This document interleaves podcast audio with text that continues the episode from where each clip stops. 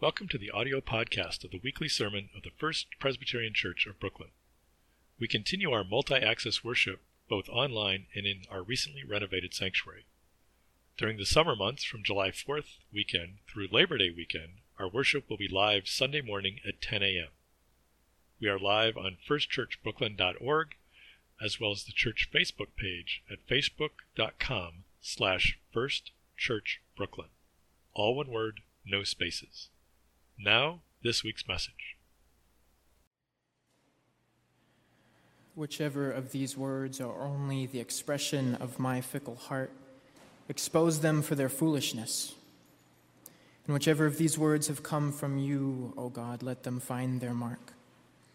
Let your Spirit descend upon us now and reveal what we need to know. I spent my childhood anticipating the rapture like a thief in the night, the Bible says, and my church repeated so often. Like a thief in the night, Jesus would come back and rip all faithful people from their earthly tethers and take them to heaven. And in the movies we watched about that soon coming moment, people left their clothes behind. In some depictions, the clothes were just a pile on the ground, as one would expect if the body upon which they were hanging suddenly disappeared. In others, a directorial anxiety over depicting God as a messmaker led to a slight alteration. As the faithful were beamed to heaven, their clothes were left perfectly pressed and folded in a little square on the ground.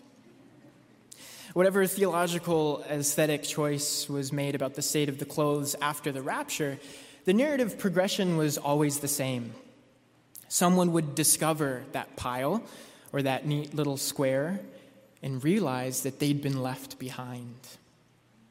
Children hear a water glass crash to the floor and run into the kitchen to discover their parents' clothes, but no parent. They'd been raptured. A parent hears their child's toothbrush clatter into the sink and they peek in to discover a pile of clothes and no child. They'd been raptured. So, as a kid, if I woke up from a nap in a daze or came home from school and couldn't find my parents immediately, my heart started racing. And if in my search for them I found a pile of clothes in their room, I would just about lose my mind. The end of the world was a constant possibility, always just around the corner, and we took this with deadly seriousness.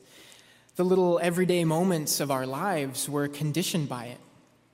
We spent our time in the streets, preaching into bullhorns and passing out tracts to warn people that the end was nigh, and we lived as though it was. There's a lot to critique about this kind of thinking, relatively new as it is, a 19th century innovation. But here's my central issue. The trouble with this kind of thinking is that it reduces the expansive, complex, and honestly beautiful theology of the world's end to a singular disastrous moment that splits the world into a binary between saved and damned. It's simple, it lacks nuance, it inspires fear and not hope. The first year Bible student who's learning about apocalyptic literature can tell you that for apocalyptic writers, like many of those in Scripture, time is not linear but cyclical. In Revelation 5, for example, Jesus is the lamb slain before the foundations of the earth were laid. Time is a flexible and contingent aspect of reality, responsive to the divine will, which is not bound by time but uses time as a tool. The end of the world, then, is not something that occurs at a singular moment in time, but something that breaks into the present and transforms that reality into the eschaton, the final thing, the kingdom of God. And further, the end of the world has already occurred. The death of Christ is the end of the world. The resurrection is the world beyond. We are living in the time of both and the paradoxical space of Christ who has been crucified and also raised. Christ is crucified over and over, by cops and white supremacists and transphobes and imperialist war machinery, and each of these crucifixions is an apocalypse. The earth shudders and the mountains shatter into pieces, and the veil which covers over these violences with propaganda and perversion are torn apart by the cutting reality of the truth. The Greek word apocalypsis doesn't mean the end of the world, it means revealing. The apocalypse is the revelation of the world as it truly is.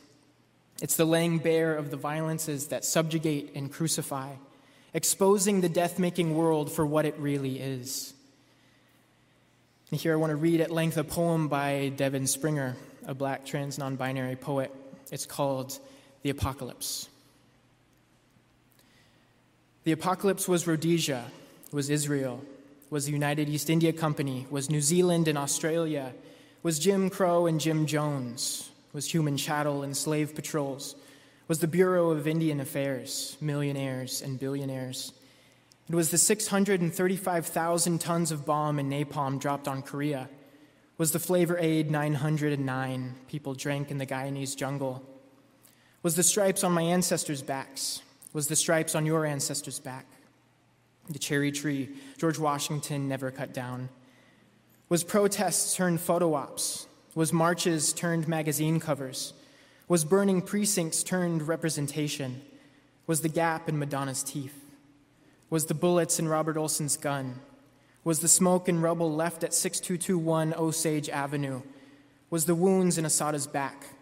Was the enemy of the sun, found sitting in George Jackson's cell after his murder.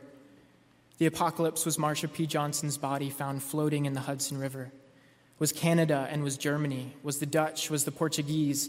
Was America's grip on Cuba and Venezuela and Hawaii and Puerto Rico and Guam and Iraq and Haiti and Indian residential schools? Was the Miami Gusanos cheering for Fidel's death? Was Tony McDade's last breath? Was Kalief Browder's last breath? Was Sandra Bland's last breath? Was Nat Turner's last breath? Was Muhlaysia Booker's last breath? Was Sankara and Lumumba's last breaths? Was Winnie and Mumia's prison cells? Was the taste of blood filling Fred Hampton's mouth before they dragged him into the hallways and left him lying in a pool of blood? The apocalypse was Trump, was Obama and Biden and Hillary and Bernie, was Eisenhower and Carter and Hoover and Cleveland and Washington and Taft and Lincoln was diamond, lithium, oil, cobalt, coltan, gold, tungsten, and copper in the Congo? Was June 13, 1980, when Gregory Smith gave Walter Rodney the walkie talkie? Was enslaved poems illegal to be written? Was Harriet Powers' quilts? Was Dave the Potter's encrypted messages? Was the failure of the Maji Maji rebellion? Was hijab snatched and weddings bombed? Was 14 year old James Doxed Hader's remains never found? And you reading this poem not knowing his name? Was 14 year old Giovanni Melton snatched from life in the world not caring because no one ever cares when you're young, black, gay, and dead? Was human? Was internment camps? Was Blackwater Mercenaries? Was Mao's last poem? Was Fanon's leukemia? Was Bob Marley's melanoma? Was Gamba Adisa's breast cancer? Was Eleanor Bumpurs' shotgunned against her kitchen, her kitchen wall by rent marshals? Was the barracoon? The apocalypse was already here. It has been here, striking in plain sight. It is not a thief in the night we must watch for, nor an impending catastrophe we must manage, but an infestation so large, so vast in sheer numbers, so incalculable in the lives it's collected, and audacious in the histories it's stolen, that we think it is yet to arrive. The apocalypse is not something we're waiting for not some singular moment in history that's yet to arrive. The apocalypse occurs with every crucifixion, revealing to us the depths of our waywardness, our antichrist, our commitments to death making. And this places us in an interesting position. Paul calls, calls it insanity. In the text that we read this morning, Paul says that by worldly standards we are insane. He even says that we are dead.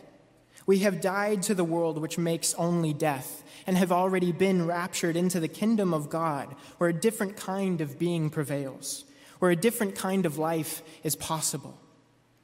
We are the end of the world, within the world. We are the alternative to a status quo that values capital and whiteness and imperialist state making. We are the criminals, as Christ was a criminal. We are enemies of the state, of all in power, as we are pursued and fugitive in our non citizenry. At least that's what we're supposed to be. That's what we're called to. But oh, how we fail. How we maintain our commitments to the present order for the comforts it offers us at the cost of the invisibilized crucifixion of others. We reject the revelation of the apocalypse, pretending that the death is not occurring, that life can exist as it always has, that the world can turn and turn as it ever has, but this is bad faith. This is to reject the cross that we're asked to take up to deny the death that we are commanded to die for the shadow of life that we believe we can grasp in this ephemeral present.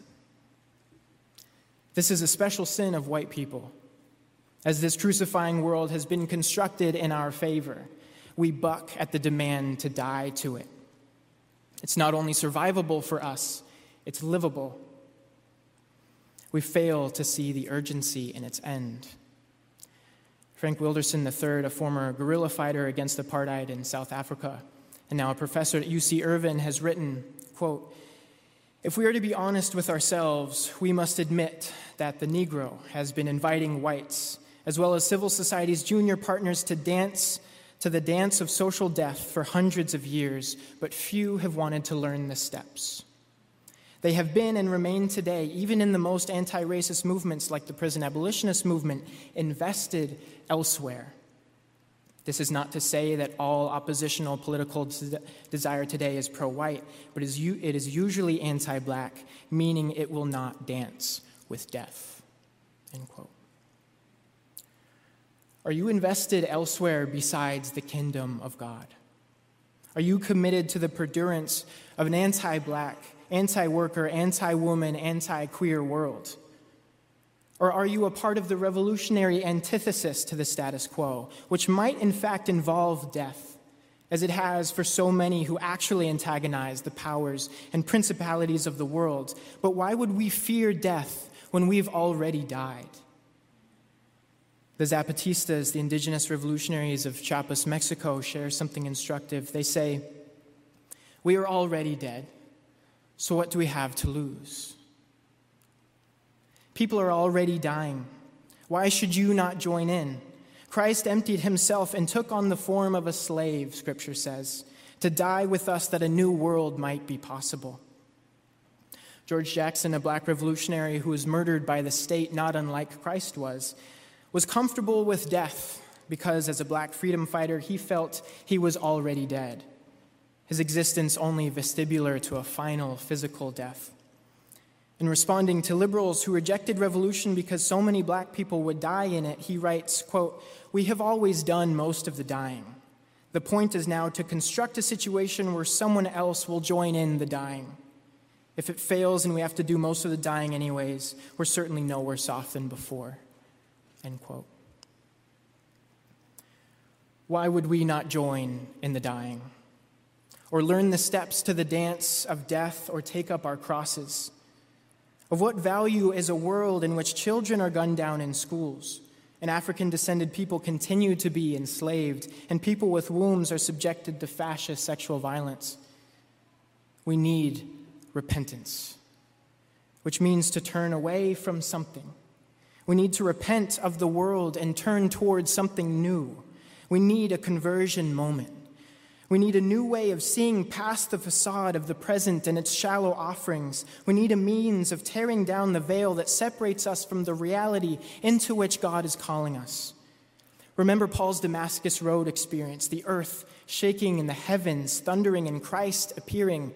Scales fall from his eyes, and he can see what he could not see before. When Jesus asks the disciples, Who do you say that I am? And Peter says, You are the Christ. And Jesus says, Flesh and blood have not revealed this to you, but the Spirit. Over and over again, what we see right in front of us is not God's reality, but a human perversion, a desperate, hubristic attempt at definition and world making, predicated on oppressive logics convenient to the powerful, to all those with an investment in the status quo. We have to find or rediscover this new way of being. The apocalyptic revealing of the world is also its ending. And this is not something to fear, but to embrace. As the world feels unstable and fractured and perhaps unfamiliar, don't be afraid, which is the refrain of divine revelation do not be afraid. Worlds come and go. Our God, the creator and destroyer of worlds, is loving us through the death throes and the pain of childbirth. As Paul says, creation groans with travail at the advent of a new world in the wake of the death of the old. The deaths we die as individuals or communities or peoples or worlds are not to be feared because resurrection is on the other side. A world beyond the present is the promise, so we have nothing to fear. So, friends, when the world feels as if it's crashing down around you, when everything feels disconnected and unmoored from any bearing, remember that you exist outside and beyond all of it. It touches you, I know, but it doesn't define you. Your reality is not this one, but something far deeper. You know the ghostly motions of this deathly world, but you have already died to it. You know heaven and hell. You have lost your naivete. Your very being is grounded in God, roots spread throughout the cosmos, anchored in a reality in which you are seen and known and loved beyond any deathly force this world might attempt against you. It is always at the most disruptive and destructive moments, when hope is nearly or fully lost, that God moves most powerfully. This is a biblical pattern. After generations of confusion and depravity, God ends the world with an apocalyptic flood, only to begin again. After generations of slavery in Egypt, God ends the world, an apocalyptic pestilence and fire and freedom as a means of beginning again. After centuries of waiting with a feeble hope, God ends the world by entering it in the form of a human, destabilizing the most basic rules, assumptions, and structures of reality, and initiating a new beginning. After Christ's horrifying and hope killing death, he is raised to apocalyptic glory, ending the world which was once defined by Adam and inaugurating a new one whatever commitments you have to the present, attachments that inspire fear at the thought of their loss. Remember that change and even death are only apocalyptic transformations. The instability and insecurity you might feel, whether local and particular to you and your life, or global and related to your people, your, your country, your world, these are but channels through which God brings about more life than you could have formerly imagined. The apocalypse is a mode of being. It's our way of being. We bring it into every room that we enter. We lay bare the fictions and lies of this world for what they are, exposing the powers they feed, destabilizing every existing arrangement that does not practice the love of God or bear the fruit of the Spirit. And we do this by truth telling, by joining in with the dying by learning the steps to the dance of death, by taking up our crosses, by creating spaces in which we hope against hope and participate in a writhing paradox, a wriggling witness to otherwise possibilities, by refusing assimilation into the world's vapid hopes, its anemic imagination, by hoping as people who already live beyond death. I want to close with a poem by the Martinican poet and theorist Aimé Césaire. This is from Notes on the Return to My Native Land. For centuries, this country repeated that we are brute beasts, that the human heartbeat stops at the gates of the black world, that we are walking manure, hideously proffering the promise of tender cane and silky cotton, And they branded us with red hot irons, and we slept in our waste, and we were sold in public squares. And a yard of English cloth and salted Irish meat were cheaper than us. And this country was quiet, calm, saying that the Spirit of God was in, was in his acts. Excuse me. Looks like I don't have the final page. That's perfect. Second, I'll get it off my phone. This country was quiet, calm, saying that the Spirit of God was in his acts. We, the vomit of the slave ship, we, hunted meat of Calabar, plug your ears. We, stuffed to bursting with the swell, with squalls and inhaled fog, forgive me, partner whirlwind. I hear rising from the hold chained curses gasps of the dying, the sound of one who is thrown into the sea, the baying of a woman giving birth, the scrape of fingernails advancing on throats, the sneer of the whip, the prying vermin among weary bodies. What can I do? I must begin. Begin what? The only thing that's worth beginning the end of the world, no less. Amen. Thank you for listening to this week's message. We trust you are fed as well as challenged by the content. This audio archive supplements a video library of the entire service. The video, along with music from our internationally recognized gospel choir, is available on firstchurchbrooklyn.org. We provide multi access worship options, both in person and online, Sunday morning at 10 a.m. Eastern Time during the summer, from July 4th weekend through Labor Day weekend. We are live in the sanctuary, as well as firstchurchbrooklyn.org and the church Facebook page at facebook.com slash firstchurchbrooklyn. All one word, no spaces. Visit firstchurchbrooklyn.org for more information on both online and in-person worship. Remember that now, as always, you are loved.